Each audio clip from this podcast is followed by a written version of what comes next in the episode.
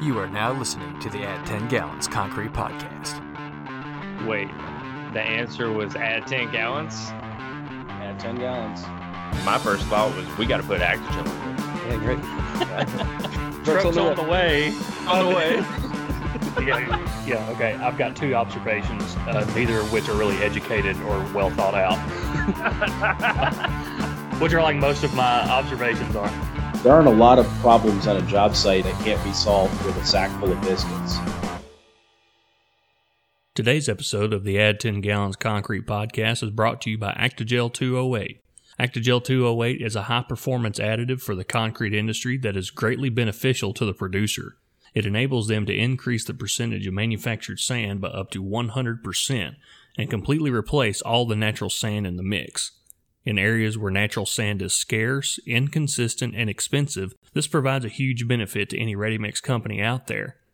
Benefits of manufactured sand and concrete include consistent air content, improved compaction, and increased density.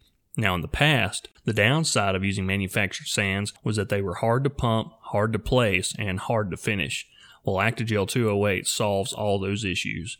By improving suspension, stability, and the quality of the cement paste in the mix, Actigel overcomes the old issues with manufactured sand and leaves them behind.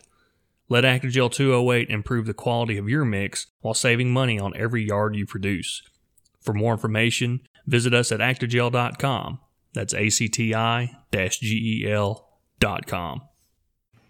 Welcome in, ladies and gentlemen, to the Add 10 Gallons Concrete Podcast. We are back to our regularly scheduled program here with the 18th episode of the Add 10 Gallons Concrete Podcast. We've been to Canada for weeks, came home, we went out to the World of Concrete, saw and, and conquered everything there was to see out there, and now we're finally back. We're back in the studio, we're back to having an actual scheduled guest, and we're back to the original format, and we're back to having the guys here with me. Uh, Paul, what's going on, man? Oh man, I enjoyed our uh, World of Concrete wrap up video. So I uh, hope everybody's checked that out. And, uh, and I like how you you list your recent ongoings. And you skipped right over all the customer trials we did yeah. in between that. Like that's not the the biggest, most important part of our job. We're just like, yeah, we're everywhere, whatever. Here we are. Let's roll. yeah, that's right. That's right, Joey. Uh, what's it like being home and, and being back to the regular grind? It's good uh, being home. I didn't have to go to Canada for a month like you guys, but if you go to Las Vegas for most of a week, that's that's good enough for me. I'm glad to be home after that. it's been a lot of fun, uh, but it's been uh, a little bit over a month since we've had an actual scheduled guest on the podcast. Colin Lobo was the last one we had, uh, and now for this episode 18, we have Adam O'Ray from Multicrete. So uh, we'll get into his interview here later, but first we got some stuff to touch up on, uh, some current events and some things that are, are, happening in the landscape of the concrete industry. So, one last time, we're going to talk about trade shows once again, and and committee meetings and so on and so forth. They're happening in person again. So we just got back from World of Concrete, and coming up in October in the great city of Atlanta, Georgia, the ACI is going to have their in person uh, convention. That's good. I'm glad to hear that uh, other people are coming back in person. It's, it's open this country wide up. Yep, yep. We're getting back to it. October 17th through the 21st at the Atlanta, downtown Atlanta Hilton. The ACI Concrete Convention will be in person and like nothing ever happened. Yeah, well, uh, some of us on this call here are going to be uh, in Indonesia. Well, maybe not in October. Late August. Uh, yeah, August, maybe September we'll be in Indonesia. So, yeah, I guess we'll be back in time for ACI. Solid. Yeah. Well, yours truly is supposed to get married on October 4th of this year. So, you know, if I got to go to Indonesia, I might just have to push that wedding back another year. No big deal. I've been dragging my feet for a decade now, so what's another year? and Joey thought he was going to have a hard time convincing his wife he needed to go to Indonesia for three weeks. You're, you're supposed to get married. Yeah. Hey, we got good news, bad news. good news, you don't have to see me for three weeks. Bad news, you have to wait another year. Yep. Got to push it back a year. Sorry.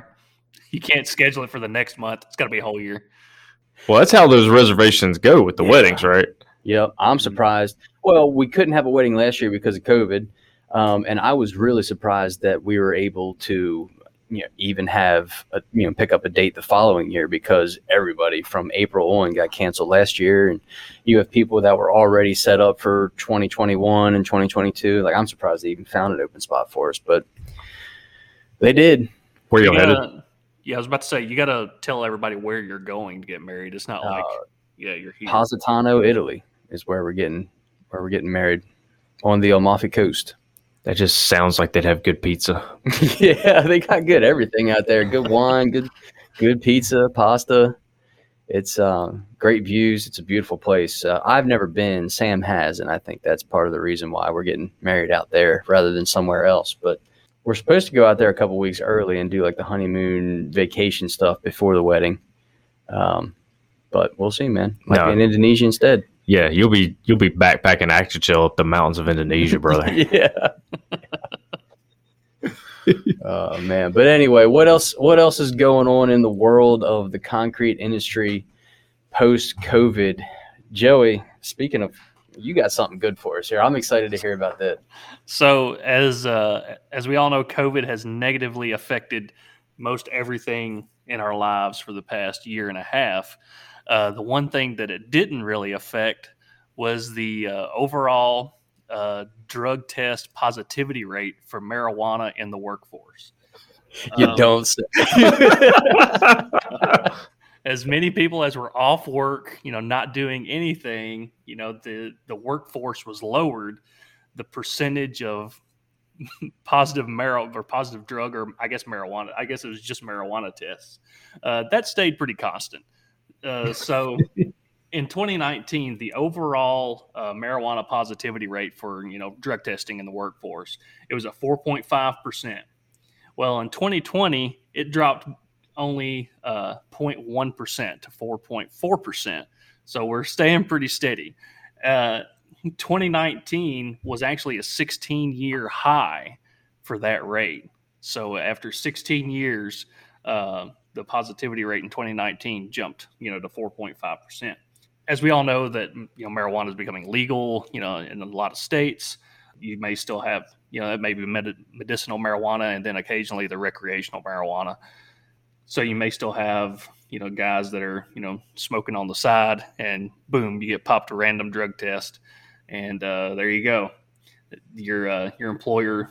I know some employers that you know kind of give a heads up on the side for Yeah, for those for those random drug tests because maybe some of their best operators, you know, maybe they do whatever they want to do on the weekends and they don't need to lose those guys for however many weeks because of a positive drug test.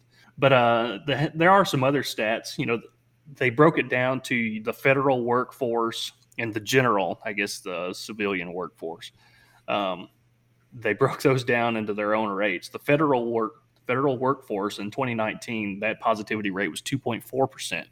So if you're a federal employee, if you know federal employees, 2.4 percent of those people are probably high while they're doing their job. Um, and if you and if you're in politics, there's no telling what kind of drug rates those guys. Well, you only tested for marijuana, so well, that's true. yeah. You get that good pol- politician money, you could probably afford better drugs and weed. yeah, yeah. They didn't test for the white collar drugs, did they? no, sir. but then you know you got your county local level guys where they get the local meth. So I don't know. yeah.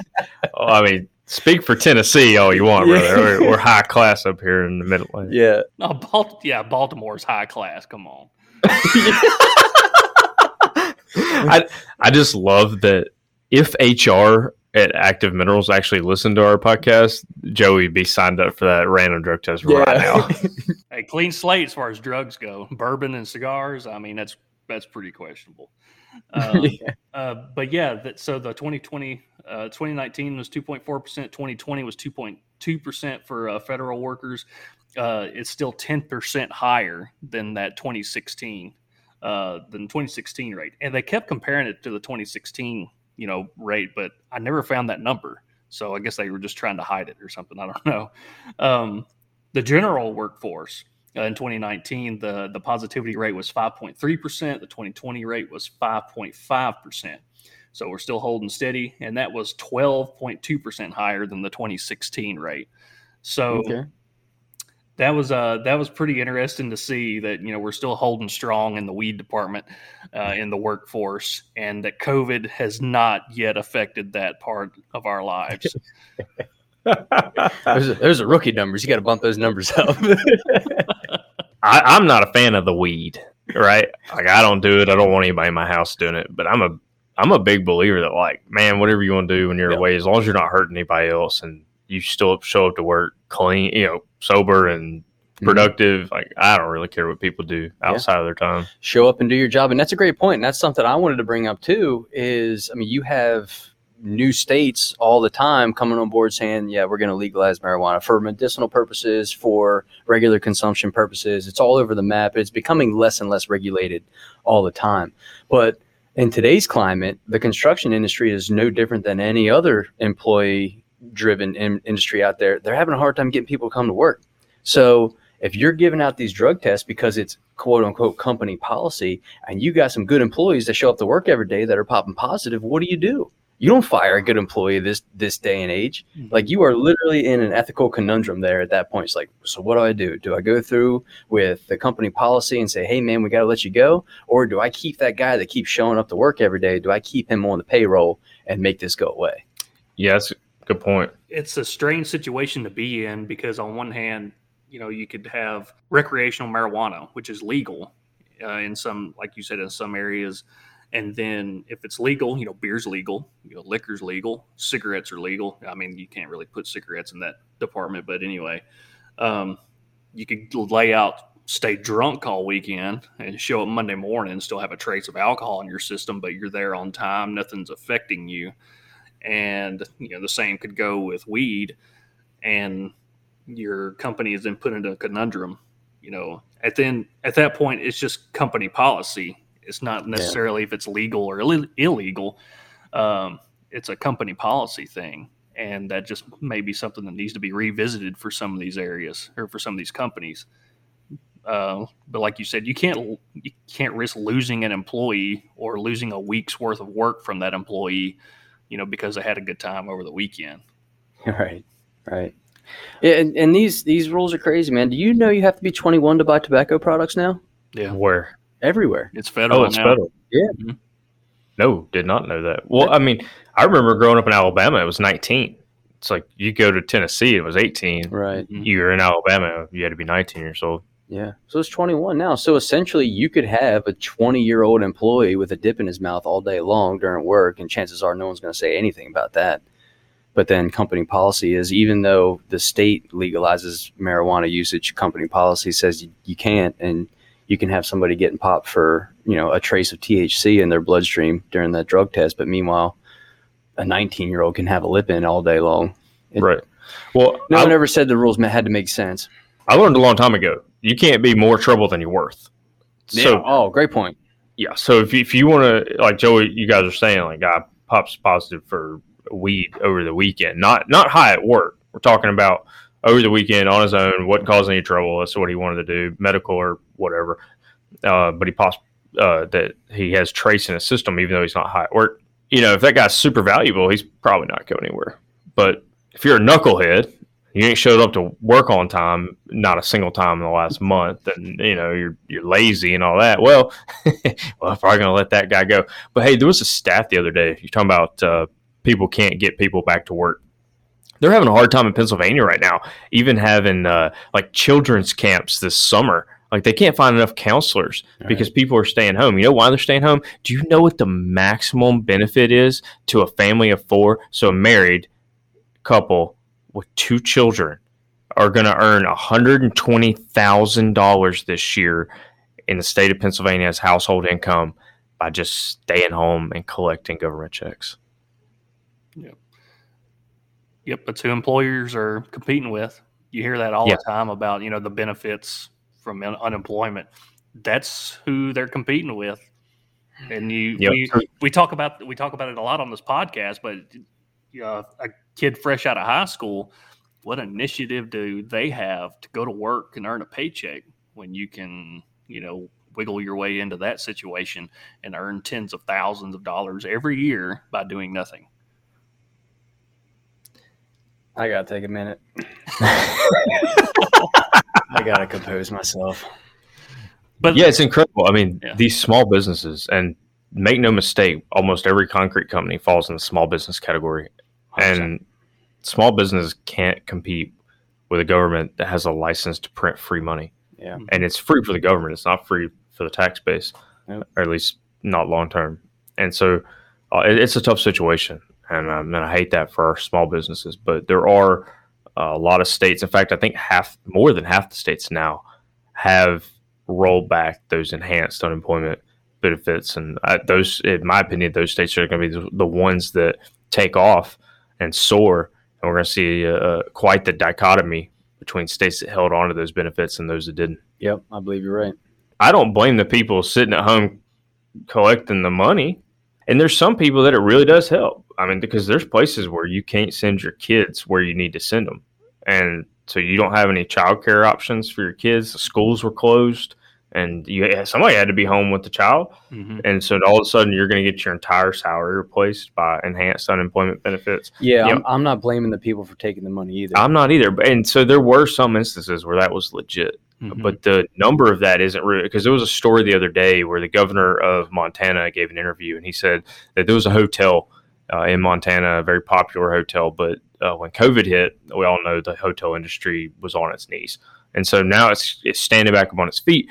And the hotel manager is doing everything by himself. He's he's running the front desk, he's cleaning the rooms, he's Right. doing whatever he has, and uh, he was begging people to come to jobs, signing bonuses, anything get and he was getting like three applications a month Yep. to come back to work. Then Montana cut off those enhanced unemployment benefits, and all of a sudden, dude had 60 resumes the first week Yeah, that that was done. yeah, amazing. Yeah. So my point is, is like these things are happening, and we're seeing it, and and concrete companies are small businesses. Mhm. So as they start to compete for that talent, you know, I, I, my heart goes out to those those guys, and I really hope that uh, they're able to pick up the talent they need in this environment. We haven't talked to anybody in the concrete world about how inflation's hit the concrete market. We've seen it in the building market with uh, with wood and lumber, like that's been advertised pretty widely Right. on the news, but never talked to anybody about the concrete side of that. Uh, you know what? Next time we have someone on here, we need to dive deep into that. It needs to be a, Yeah, a we, point of discussion. we got to get a numbers guy on here for sure. Yeah, we got to do it. You know what? I actually, uh, I remember hearing a talk from a numbers guy.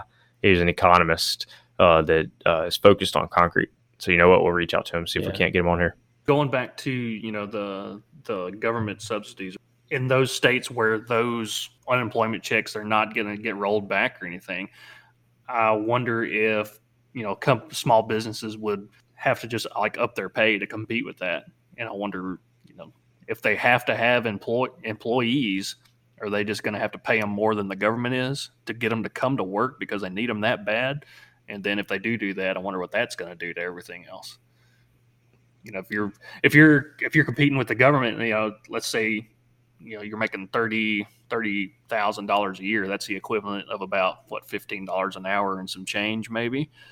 Right. um so is the are these local are these small businesses going to have to offer like starting pay of twenty dollars an hour to get people to come to work Well, to put it in perspective, uh, across the street from my race shop, there's a, a gas station, a Rutter's gas station. Rutter's is a is a very well known um, regional convenience store gas station company. They're offering eighteen fifty to start. Entry level employees that work at a convenience store are getting eighteen fifty to start, with a uh, five hundred dollar bonus at their ninety day review. Yeah. So, there you go. Well, and that that's downstream. I mean, they're just passing that along. downstream. Well, Yeah. they're just passing that along to us. Yeah. Yep. Yep. And then down the street, there's a Royal Farms, same exact business model, same exact concept. They're offering the same thing with like, I think like a $600 bonus at 90 days or something like that. Mm. Like, so yeah, man. That's that's wild. Well, hey, let's uh let's get into something that we actually do love talking about. right. Please. And that is uh, technology in uh, our industry. And there is an artificial intelligence that is coming to the cement side of the business. So this was pretty interesting as uh, there was an announcement made about uh, another round of financing as millions and millions of dollars are getting poured into this company, and it's called Seebo, S E E B O dot com. And they've got an artificial intelligence that is actually able to see the inefficiencies in a production environment that is dealing with natural products. So they're looking to take that technology and bring it over to the cement industry. So these guys have already raised millions and millions of dollars. They've gone through a couple of rounds of financing. They just got tens more millions of dollars uh, dumped into them because of the success they had at places like Nestle. And so, you know, they've got quite the setup going. And I know that our listeners are interested in that type of technology like we are. So these guys are able to take massive amounts of data and distill it and tell you where the inefficiencies are, even in a cement making ma- manufacturing process. So, you know, where are the inefficiencies when you're making the clinker, you're grinding the clinker, you're blending your products, like everything. So it takes a, a whole approach there, a holistic approach, and then says, all right, here's where the inefficiencies were, and they improve your inefficiencies by, let's just say, let's make up a number like 10%.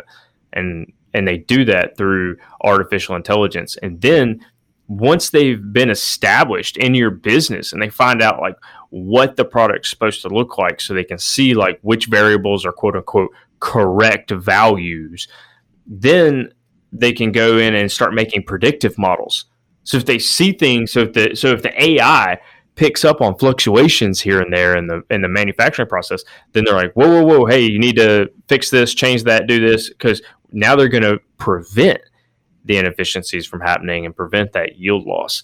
And I just thought that was one of the coolest things uh, I've heard from in the cement side in a while.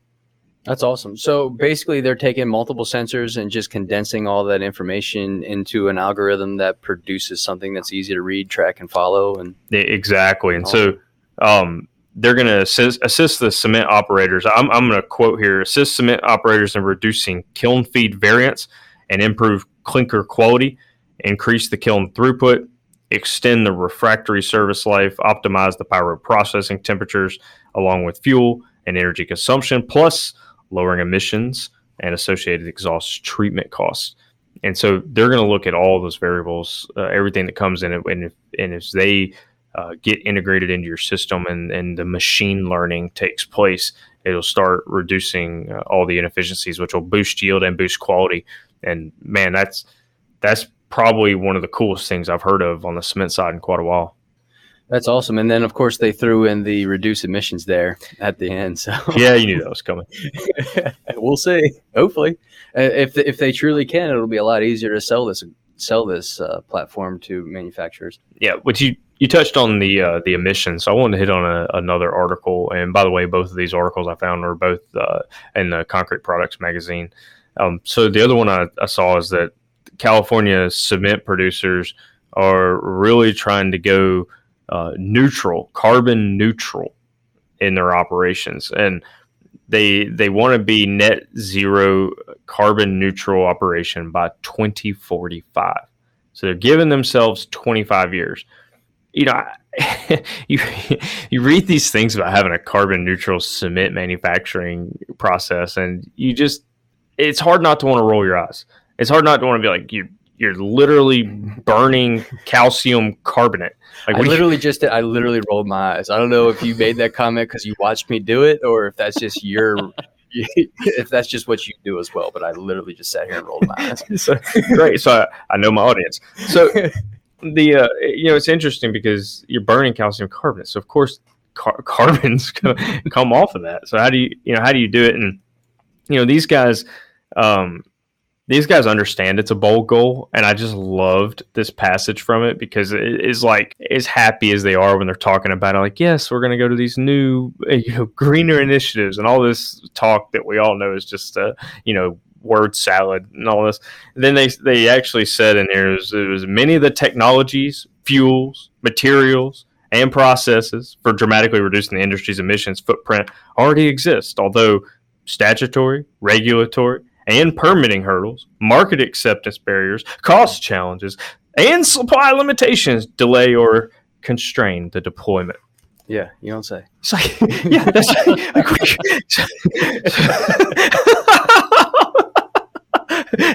Thus, why we roll our eyes. yeah, absolutely. It's it it's it's an empty goal. It's something that sounds real nice. If you're the CEO of a company, you can say, "Well, we're going to be carbon neutral." Or if you're a politician, it's like it's my goal to help these people become carbon neutral. It's real nice to say. It's easy to say. But when you when you look into what all needs to take place, one, is it even possible? Two, is it is it realistic? Because everything there's pros and cons, ebbs and flow. There's a butterfly effect to everything. So if you are to implement all of the technology you would need, all of the mechanical changes, all of the software that you would need to change, all of the regulatory things that would need to be changed to become cost neutral, is it even worth it at the end? Is it possible? Sure. Is it worth it? Maybe. I don't know. Because you are affecting so many other things that people aren't even talking about. Yeah, you're not wrong. And um, uh, but I got another stat out of this that I thought was kind of interesting. Um, this article uh, puts out another stat that says 34 state DOTs have adopted Portland limestone cement for use in state projects. There we go. And that was way higher than I would have thought it was because we're big proponents on this show of Portland Yeah. limestone cement. yeah, the one L needs to happen, man. yeah, like you you want to talk about a way to cut carbon, you know, not having to use burnt up lime, just use regular limestone and temp that replaces 10% of your clinker. I mean, boom, you've just got an 8 to 10% carbon emissions reduction. Congratulations. It's that easy and at equal performance. Right. You know, I I mean, I hope that they'll start selling that at a equal price to standard type 1 two, and we can get this thing in the market. But what's in, so so what's interesting is 34 d- state DOTs Caltrans is not one of them. Isn't that something how that works? Hmm. That that blew my mind. And you know it's in Caltrans is easy to work with. We've worked. I mean, our product Actigel's approved uh, on their quality product list. We've done some massive jobs. Hello, Apple. We did some massive jobs that have the Actigel product in it. But so to so to have an organization that's that open minded and and that easy to work with, and they haven't adopted PLC, like to me, that's step one the Portland limestone cement, if it cuts 10% of the CO2 out of the cement manufacturing process, then you've just cut the CO2, the carbon footprint of a yard of concrete by two and a half to three percent, and that is uh, that is a that you, you should hang your hat on that. Yeah. Like, that's a great thing to do. Um, but as we all know, the challenges of switching over to a new cement. I mean, you've only got one silo, Hmm. and if you decide you're going to switch to Portland limestone cement, you are now not running Type One Two, Right. and you've you've got to convert every mix over to that, and that's that's a huge process and a and a big risk for the ready mix guy. I mean, we understand that, and but we're advocates for the Portland limestone cement. We'd love to see that conversion happen. I just hope our friends in the cement industry that listen to the show, uh, uh, you know, they know those challenges too, but they they want to stick to their guns. They're like, oh, Yeah. we're going to charge a higher price for this because it's uh, a specialty, and you know, we want everybody to switch to it at the same time because legislation's coming down the pipe. Well, you know what? Whoever makes those small concessions to say we're going to price this correctly, we're going to push this correctly, and we're going to you know give favored nations terms to these guys who are going to adopt this early. If you're the one that's actually in the marketplace selling this, you're going to be so far ahead of everybody else when the legislation does come down the pike. All right. I just it blows my mind. It, it's almost like they're playing a game of chicken right now. Like not one side isn't willing to budge. The the cement guys are saying, "Well, you're going to need this eventually, so we can just sit back with our arms crossed and wait for you to come to us, or you can be an early adopter, but." We're not going to go spend the extra money for to help you guys adopt this now. We're just going to wait until it's a necessity. What's a risk for them too? Yeah. Think about their supply chain. These guys are manufacturing hundreds of thousands, millions of tons of cement every single year, and how much of that's being imported? Yeah. So you've got massive contracts that they've probably signed for a certain period of time as well. And so, how do you confirm that you've got enough people switching over that you can cut those imports and do this? I mean, it's it's tough, uh, but people are just going to do what they've always done. They're going to work together and they're going to solve it. And uh, and I, I mean, that's going to be the first big domino to fall, in my opinion. And it's going to be a question of who's going to be the first to get adopted from a cement side. You know, Right. you got guys, you know, whether it's Buzzi or, or Argos or Mitsubishi or whoever, uh, who's going to go out there and, and Lehigh, whatever, right? Anybody, Lafarge, Holcim, who's going to be first? Who's gonna Who's going to get out there and be that person that takes that initiative and makes this thing happen? I'm fascinated to watch it play out. Yeah. Yeah. Well, it's something we'll definitely keep our eye on. And if you listen regularly to the Add 10 Gallons Concrete podcast, you'll know before most people. It's where we got our ears to the ground for that for sure. Dang straight. You heard it here first. Breaking news anytime it feels like breaking. Yeah, and well, that's like our uh, our new YouTube channel. New videos every day. Except for when there's not. Yeah, I don't know what we're going to post after our World of Concrete stuff. We'll have to go find something to do. We'll figure it out. Yeah. Hey, actually, you know what? This is a this is a great time to let people know that uh, breaking news. We've we've been telling you guys we got big things coming down the pike. Uh, we can now announce this that we have hired a video editor. So we've uh, you see if you've seen the the YouTube videos, you know that's our new editor uh, coming at it. Check out the latest one that posted today. Actually, there's going to be more on there by the time you probably listen to this. But go back and, and check out some of those videos and um, he's doing a great job for us and uh, he's going to come on board and, and help out with the clips for this show and start expanding what we're able to do and offer the audience in terms of uh, video production and video quality. Get these episodes out there. So uh, we've got our own jamie. If Yeah. uh, if we got people uh, and he, he's uh, he's encouraged us that if we get into a situation where we need something popped up on the screen during uh, during our recordings we just holler out jamie pull that up Two things. It's awesome to have our, our very own editor and producer. Also, if you're Jamie from the Joe Rogan podcast, like you're like a household brand name. Like you're like a Kleenex for a tissue. Like anytime someone refers to a podcast producer, it's always young Jamie from the Joe Rogan experience. Like you, sir, have made it in your industry. Congratulations. You are the benchmark. Yep. Jamie basically Googles for a living, doesn't he? Like whenever He does. fastest googler in the west yeah, he's a professional Googler. we could all be so lucky. so our editor actually texted me earlier and told us like, "Hey, don't be afraid to shout out Jamie. Pull that up." Jamie, he was like, up. "I'll make it happen." nice. nice. Nice. Mm, All right, boys. Well, that'll do it for uh, episode 18's current events section. Uh, it was nice. It was nice catching up with you guys. Back to back to the way the podcast was uh, originally made to be. But uh, without further delay, we're going to hop into our guest here on episode 18. It's Adam O'Ray with the Multicrete.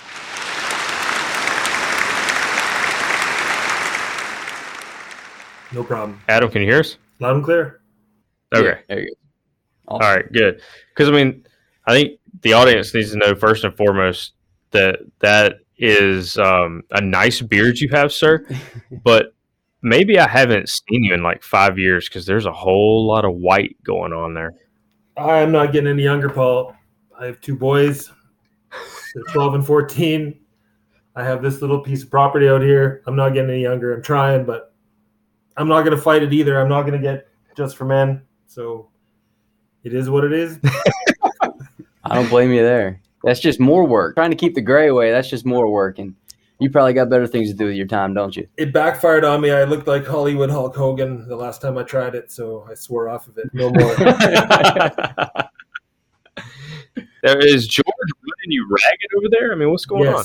Yeah, we're we've stayed busy through this whole thing. Very busy. There was a little pause initially to try and figure out what what we could do, what we were allowed to do, and then it was all once we figured that out, how to do it carefully. Okay, well, tell the people uh, who you're with. You, tell them a little bit about uh, Multicrete and what you're doing there. I work for Multicrete. We're uh, I guess a Western Canada supplier of mainly dry bulk bag cementitious products, whether it be shotcrete or grouts or dry bags of concrete that we ship up on winter roads, and then they uh, uncover them and, and pour whatever they need to pour in the spring when the weather warms up. That's primarily what we do. We support mines, we support small communities, remote communities. That's enough. Yeah, and uh, we met each other years ago. Uh, I can't even remember how. How did we meet? Do you remember how we met? one of the ladies in our accounting group was looking for a silica fume replacement and she stumbled upon your website and sent it to me, and we started looking at it, and we started conversations. And the next thing you knew, you three were in uh, Flin Flon. Yeah, yeah, we went all the way to Flin Flon. So yeah, for the people that don't know, Flin Flon is a nine-hour drive north of Winnipeg. so that is way on up there. Yeah. That's how we met. So I remember, I remember our conversations here at Active Minerals on uh, the front end. We're like, why is this guy trying to send us to Flin Flon? Like, is this a test? Does he not think we're we're crazy enough to go to Flin Flon? By God, you know what? Now we're going to go to Flin Flon just to spite him, Right. and we're going to show them that the Actigel works, and we're going to put it in some shotcrete. and it worked, and we're still using it. It goes into it goes into an awful lot of our product. So Are we supposed to say full disclosure? Full disclosure, they actually buy Actigel. yeah. Well, we, we can let them know. This isn't a shameless plug after all. I mean, it's it's just a great podcast guest that happens to have experience There with the you go. Actigel product. That's all it is. don't let me step on any toes. no, man, never. All right, uh, but like you said, Shotcrete was uh, the first thing we started playing with uh, when we met you, and that's you still do a lot of that, right? I mean, you were just uh, somewhere pretty far north the other day uh, doing some Shotcrete. Tell the people when you go to these mines and these remote places, what's a day in the life like for you when you do that? Get up, go have food at the camp, and then go get the job done. We were up at a an abandoned uranium mine, and they wanted to sequester some low active radioactive material. They weren't too worried about it, but they wanted to bury it, and they want to put it up against a wall, so they asked us to seal up the wall. So we sealed up a wall. It was about 300 feet long and about 40 feet tall. Had little wraparounds on the end. We put about 200 bags up there.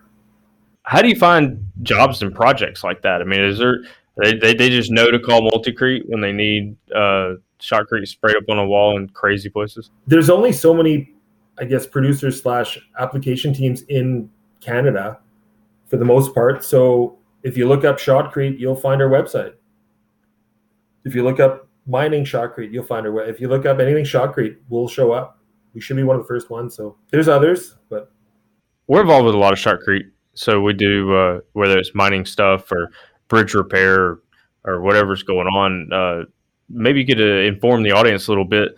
Uh, what are the challenges that you face with mine Shotcrete that maybe guys that are building pools or bridge doing bridge repair you really aren't familiar with?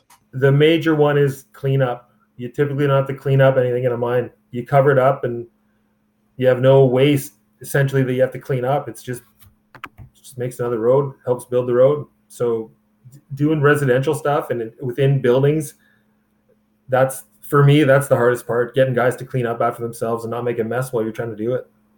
Oh, that's interesting. Yeah, because uh, I remember the first thing I realized there was a difference was uh, you, you better plan the project correctly because you're not getting more material for a while. Like if you need 10 bags, you better have 10 bags. You better not need 11. You better have 10 because you're a long way from uh, where you're going to get those bags. That's cost you a lot of money to get it there.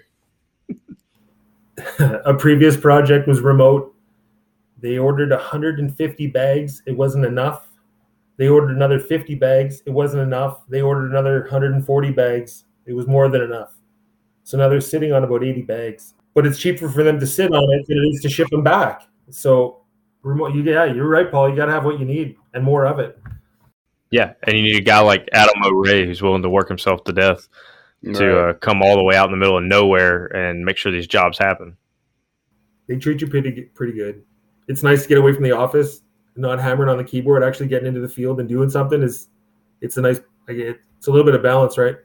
No, we, we heard that. We appreciate the opportunities to get out into the field, even into the lab sometimes is is a welcome break for us. But you know, how how did you get into that line of work? How did you did you start banging on a keyboard or did you start in sales or how did you get to remote parts of the country working with Multicrete doing shotcrete at these jobs?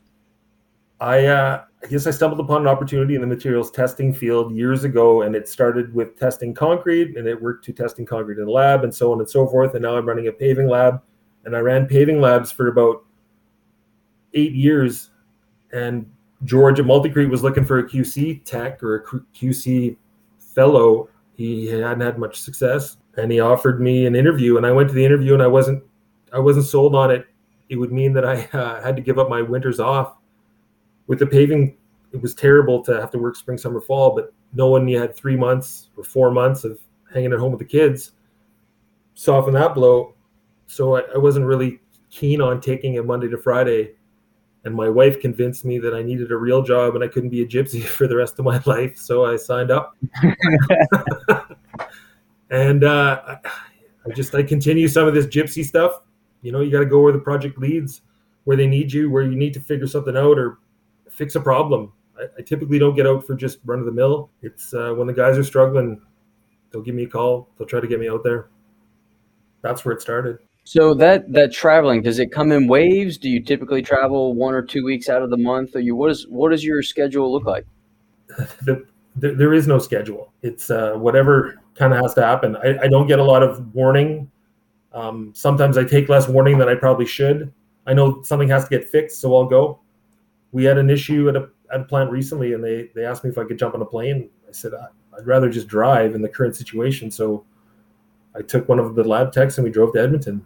It's about a 14 hour drive that afternoon. See you later. Got to go. And we fixed a problem, and we uh, the problem never got out of our plant. We fixed it at our level. So those are the things you kind of like doing. You don't want to have to, but if you can help your guys out, you do it.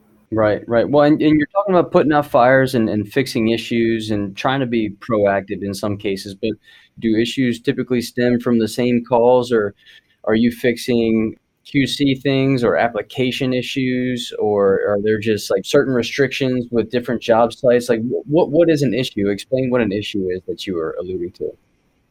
A lot of times, it's equipment. It's equipment issues. You've you've been out in the field. You've seen it, right? The guys are struggling to move something through a machine. The guys are struggling to fire up the machine. The guys are struggling, whether it's a grout pump or a concrete pump.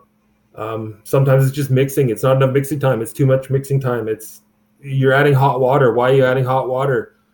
There's there's so many things that can go wrong with any sort of batch of anything concrete related. You just start ticking boxes. This is okay, it's not that, it's not that, it's not that. There's other things I do too. yeah. You're one of the real innovators though. Uh, not to toot your own horn too much for you here, but you were always coming up with like some of the most innovative stuff. Where does that come from? Like, what's your process there to find these outside the box things and start uh, trying to work on them? Well, I can't tell you all my secrets. Um, largely, it comes from from demand from outside, right? I don't sit in my basement and think mm-hmm. about new and exciting products. It, it usually comes from a demand, whether it be an unrealistic strength requirement at an unrealistic time, or they needed to set in, in freezing conditions, and there's no heat up there. Like, okay, well, what what has to happen to this stuff? And then when you sort of figure out what has to happen to it and what it needs to do and how long it needs to stick around, then you start playing with admixtures. You have an idea of your your cementitious content and you have an idea of your whatever SCMs you need. And then what do you need it to do? You can these days it's it's pretty forgiving. You can make it do whatever you need it to, to do if you got enough time and money, right? It doesn't happen overnight. Some things take a little longer you know, if that's what you're looking for, that's that's what we try to do. It comes from outside, and we sometimes there's a uh, like a competitor's product, and you'll have a look at that and see what it's capable of. You read the TDS, okay, it says a lot, and then you get a sample, and they're like, it it doesn't do this. We can do something that's better than this, and then we'll dig at it, and we'll dig and we'll dig and we'll dig until we've we've got something that we can, I guess, take to market. How many guys do you have there in the lab with you that are tinkering it was never just me. I always had a couple guys working with me. Um, now we've got a guy that's got probably 25 years experience. The, the, things that he can remember and just put into practice immediately without having to look it up or he's a wealth of information. So he's made it easier. This is what we need to do. Can you help me out? And uh, yeah, he can make it happen. And then we've got a couple young guys that have just finished some of their schooling and they're helping out where they can we've expanded to incorporate, uh, I guess, some precast, some heavier duty precast elements, whether it be beams, piles, hollow core. So we're, we're checking that stuff out as the production testing, and then when there's time and when there's a demand, we'll we'll tinker in the lab.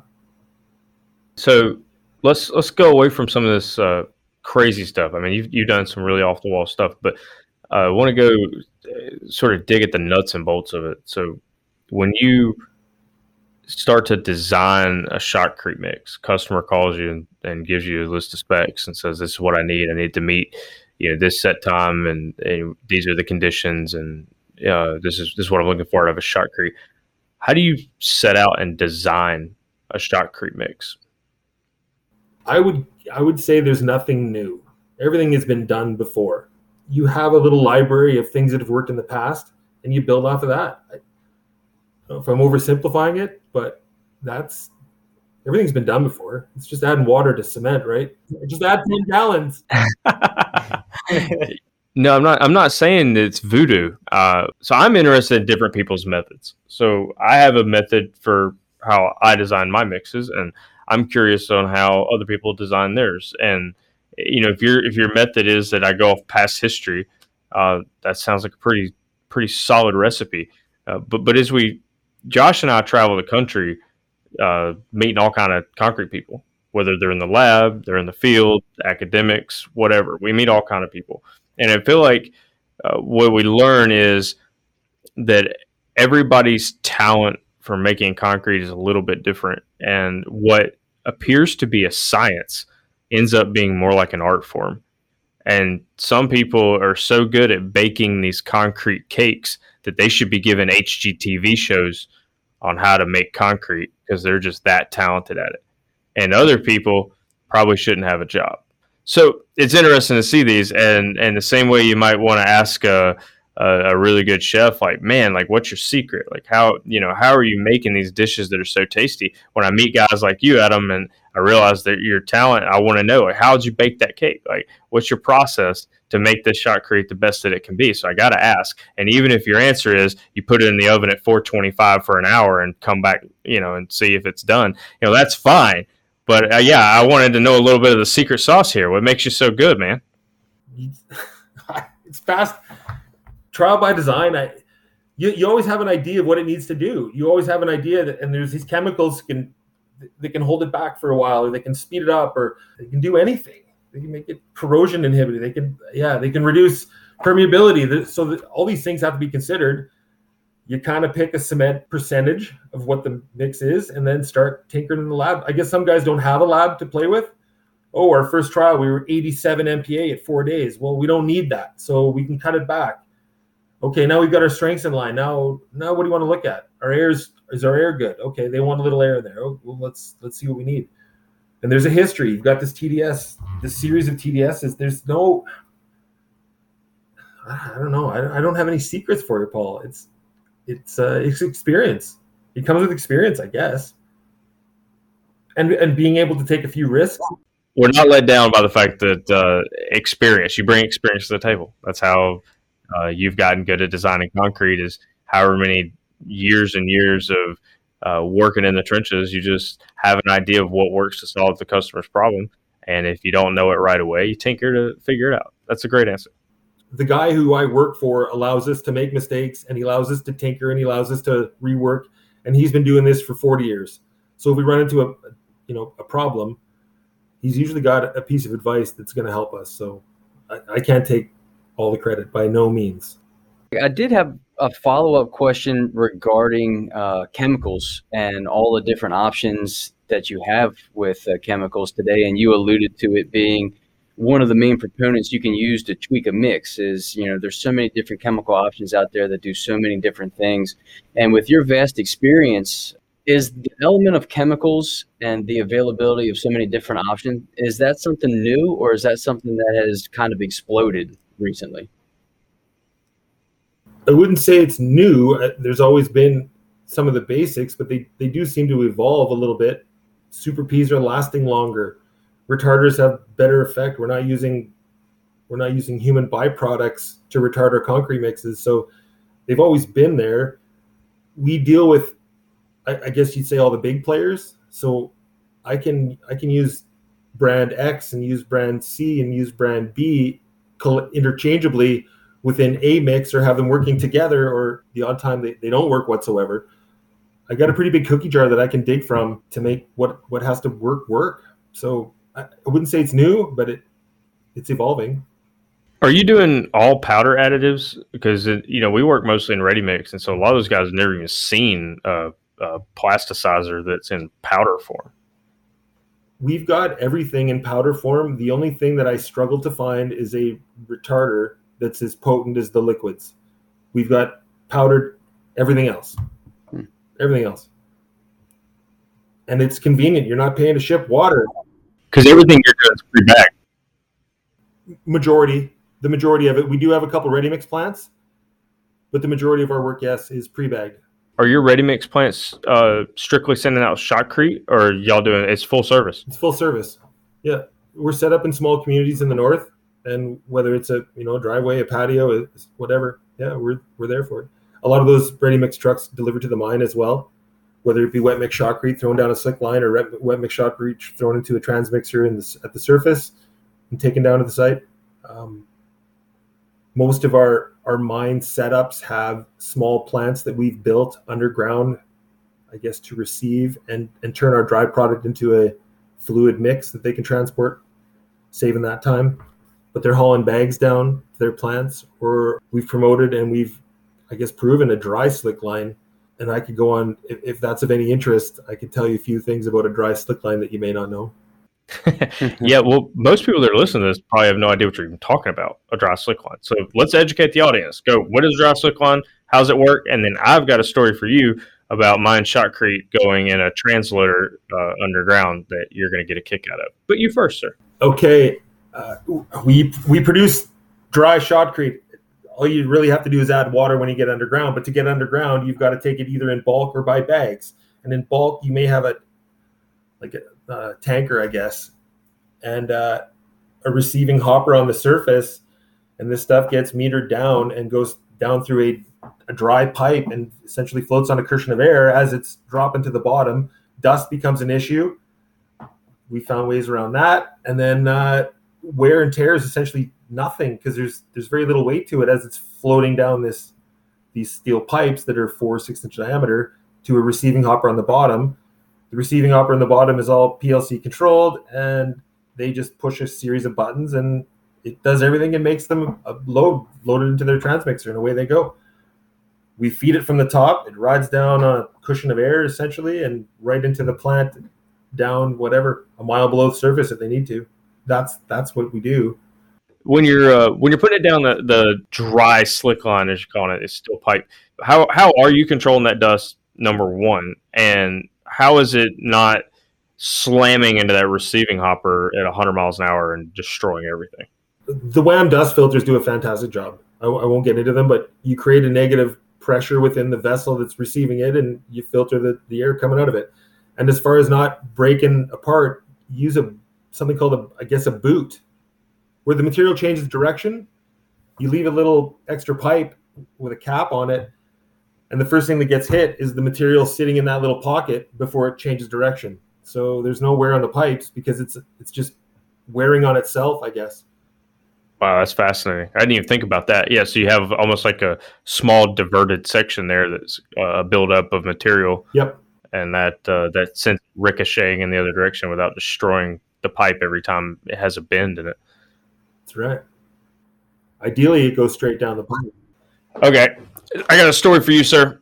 Uh, I was in a uh, incredibly remote area, and they were doing shotcrete uh, in their underground mine. It was a fly in, fly out mine out in the middle of nowhere, and they said, "Yeah, yeah, we'll uh, we'll show you a shotcrete operation." And they had a, a small batch plant on site, and it was basic, bare bones, like pull the levers on the plant to load enough sand and cement, right? And they're just timing like one, two, three, let go. One, two, three, let go. One, let go. And that was how they got their sand, cement, rock, whatever portions.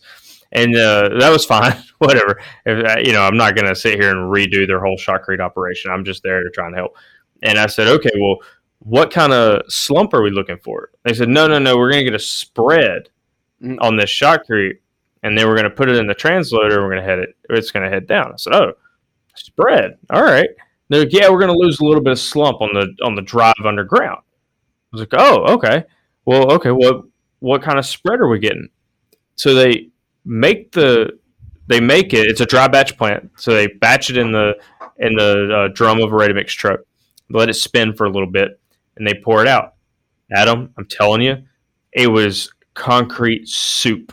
The the spread, the quote unquote, I'm doing air quotes for the Yeah. audio version of this podcast. The spread of this concrete was the dimensions of the container that they put it in. so, so they they had put it in this square box that had like a, um, a several inch high lip on each end of this square box that was like 36 inches from one corner to the other corner if you measured by the corners rather than the sides and they're like oh this one's a 36 it's, not, it's not a 36 inch spread. This is concrete soup. What are we doing? I couldn't believe what i was looking at. And they, they were just as serious as could be. They're like oh 36 and I, Good. it's like, oh my gosh, what in the world?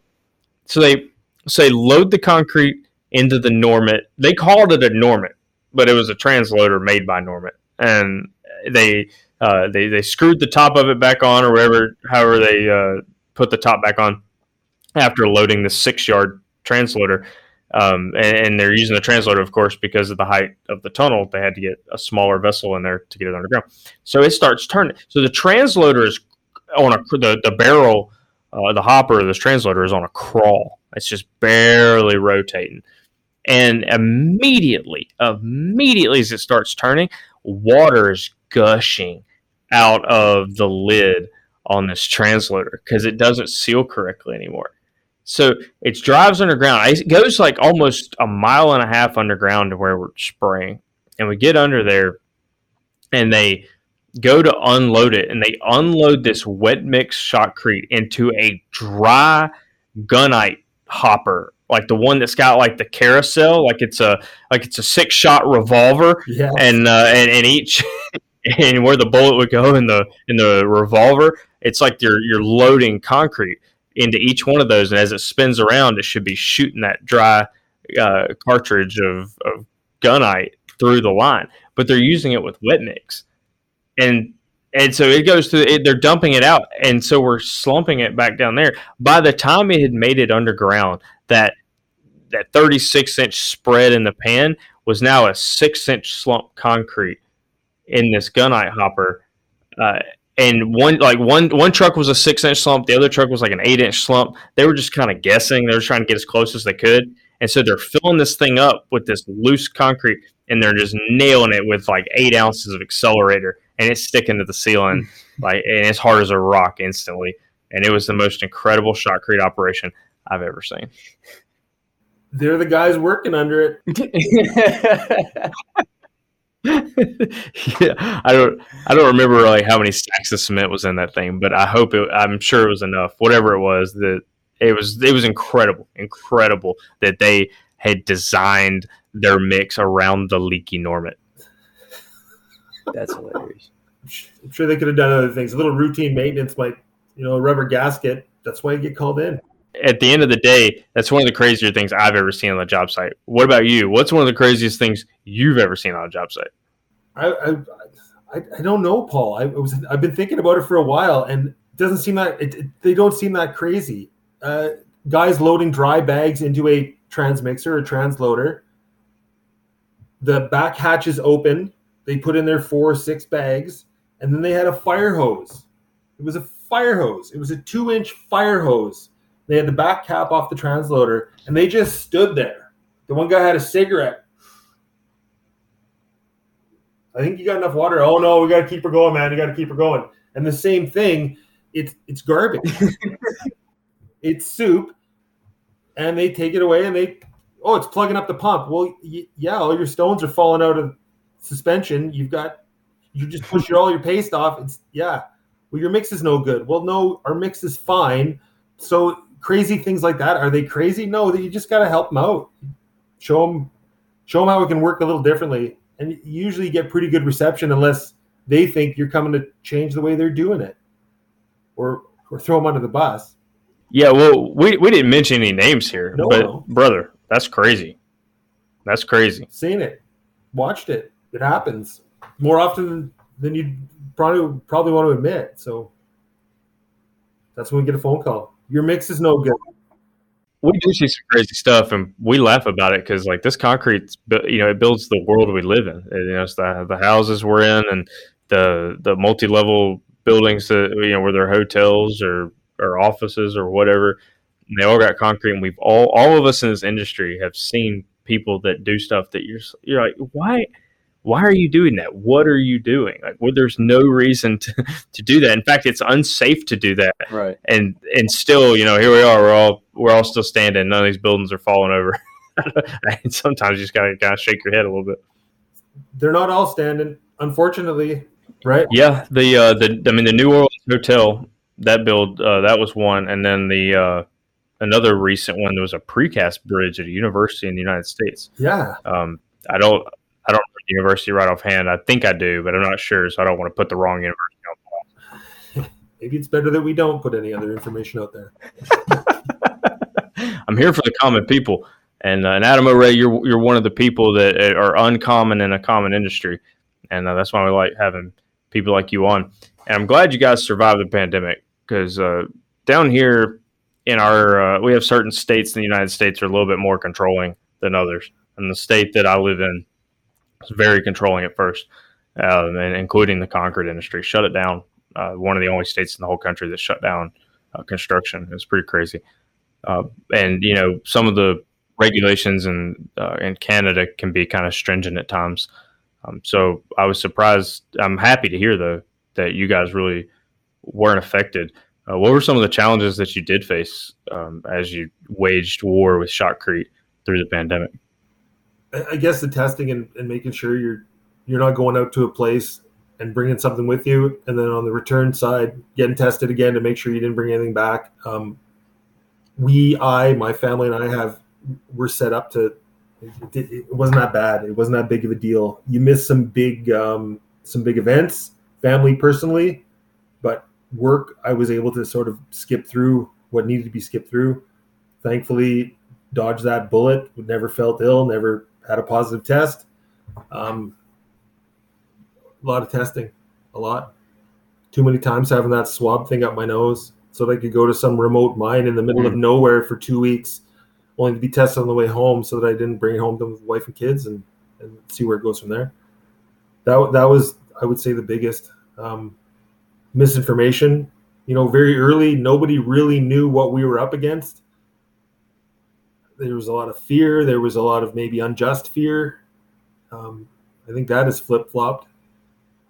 We here in Manitoba this weekend we're given the the ability or it was not illegal anymore to have guests over at your home last week we could not have any guests inside of our our household bubble so if my mother-in-law wanted to come over for a coffee no if the boys wanted to have a friend over no it, it was happening right not necessarily here but it, there were people being ticketed for it i don't know how many other police states are out there, but yeah, there's there's tickets and fines being issued regularly up here. Um, not so much in, in other parts of Canada, but that's the I guess that's the angle our uh, our leaders took to try and smarten some of us up. I, Know. It's crazy. It's been wild. And then we watch uh, the playoffs. We can talk about hockey if you want a little bit from Canada. Uh, yeah, love to. I love your T-shirt, by the way. For the people who are listening to the audio version, he's got a Spittin' Chiclets uh, Barstool's uh, hockey uh, program. Uh, he's, he's got a Spittin' Chiclet shirt on. Absolutely love that. That makes me smile. Uh, yeah, we're in the middle of the Stanley Cup playoffs, and love for to hear your take on it. Going back to not having any friends or any family at your home and sitting down and watching thirty-nine thousand people fill a stadium, it kind of feels like uh, what what's going on? How are they there and we're here? So it's taking some adjusting. It, we'll get over this. I get. We'll get over this. If you guys have gotten over it and you're you're past the, the third wave, then it's gray skies are going to clear up. I guess.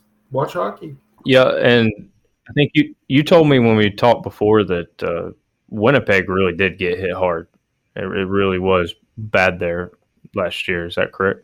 Yeah, it got it got hit typically hard. I think a lot of communities got hit real hard. we're not going to solve the pandemic issues, not the ones we're having here, not the ones you're having down there. For the most part, I think most people are trying to do what's best for for them and for others. So, well, man, my feelings got hurt by Canada pretty hardcore because of the hockey thing. Let me tell you what happened. So, Josh and I, as a lot of people listening to the show already understand, we were in Canada for two weeks to quarantine so that we could go to a remote mine uh, similar to you, uh, Adam. Our job requires that every once in a while. So uh, we, we had to quarantine for two weeks. So we get up there. And right after we came back, the Canadian government told the NHL players that they could freely travel back and forth from Canada to the U.S. that they didn't have to quarantine for two weeks. And I want to know what makes them so god dang special that they they get to skip all the quarantine rules. Because money talks. That's why. money talks. Yeah. I don't know. I don't know why you're not so special, Paul. But maybe it's that you don't make five or six or eight million or twelve million a year to play a sport you love, or maybe you hate it by now. I don't know it's strange. It's the, the, rules that are they're, they're, making are strange. Some of them don't make any sense, but they're trying to do their best. So I, I'm not going to raise any flags and try to change it. Let's just get through it, and don't pay attention to what's being said on social media for Pete's sake, because it'll drive you crazy. So. Well, speaking of, of doing our best, Adam, I mean, we're certainly going to do our best to continue to do our jobs to the best of our abilities, as as we know you will do the same. And uh, we really appreciate your time here today. Uh, appreciate the information that you shared with us and, and the stories that you shared with us. And hopefully we can have you on again sometime. If it works out. Very good. Very good. All right, sir. Thanks, guys. All right, man. Bye. That's going to do it for this episode of the Add 10 Gallons Concrete Podcast. One final thanks to Adam. Uh, thanks to Actigel 208, our presenting sponsor. And thanks to you, the listener, for listening along with us. Uh, be sure to search us out on social media for Facebook, Instagram, and YouTube pages. You can find us by searching Add 10, Add 10 Pod, Add 10 Gallons. And search us out and give us a like and a review for this podcast wherever you get your podcasts and tell a friend about us. We appreciate seeing those viewership and listenership numbers continue to increase, and we'll continue to bring you content from all over the concrete industry uh, right here on the Add 10 Gallons Concrete podcast. So until next time, y'all be good.